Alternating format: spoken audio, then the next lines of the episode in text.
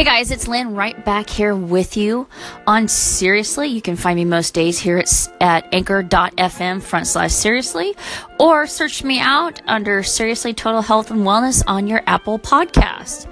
You know, in today's edition of Let's Talk Ag, let's talk about women in ag.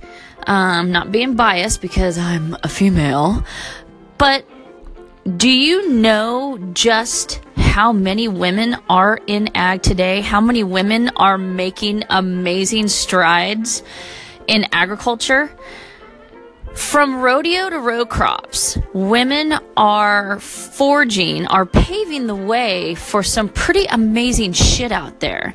And first of all, I'd just like to say thank you to them for being some great inspiration to not only my daughter, but to the young women out there who maybe would like to be I don't know, they they want to get into row crop farming or they want to be a stock contractor, but they don't think they can.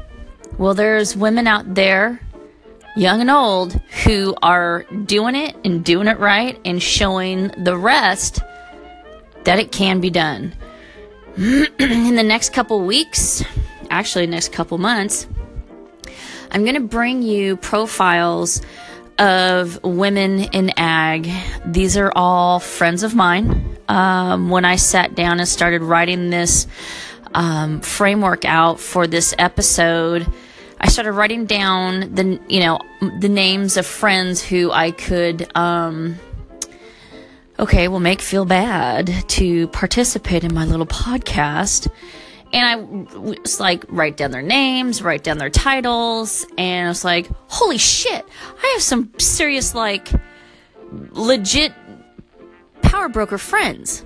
I mean, they're they're they're not like you know um, going after people for stuff, but I'm just saying these guys are making. Actually, I should say they are doing some serious work and paving the way for future female agriculturalists and male agriculturalists in this industry, whether it's forestry, whether it's field, whether it's food, whether it's animal. And I, I, just can't even tell you how excited I am to have you hear their side of the story about their why and talk them up a little bit. Um, a lot of these women, they do it because they love it. They'll take the hard knocks and they'll keep getting back up and they'll keep trudging forward because they not only believe in themselves, but they believe in agriculture. They believe in all facets of agriculture. But again, most importantly, they have the passion for what they're doing and this is what they love. And how amazing is it to find a job or be in an industry that you love so much that you're willing to go that extra mile for? That doesn't really happen very often. These are all women who will inspire you, who will make you think outside of the box as they do every day, and will help you to understand a little bit better about the different facets of agriculture and why we should pay attention. Um, you know, everything from a woman who is changing the face of ag safety to a woman who is changing the face of bull riding and rodeo stock contracting. So, I am super excited to bring this to you. As always, I ask you to listen with an open heart and an open mind.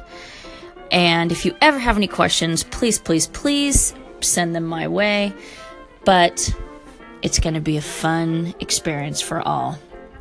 That's it for Let's Talk Ag today. I hope you have a great day. And remember, don't talk ill of a farmer with your mouth full. Those are the people that we should be thanking for our basic needs. Have a great day, and I'll be back here with you tomorrow. Bye bye.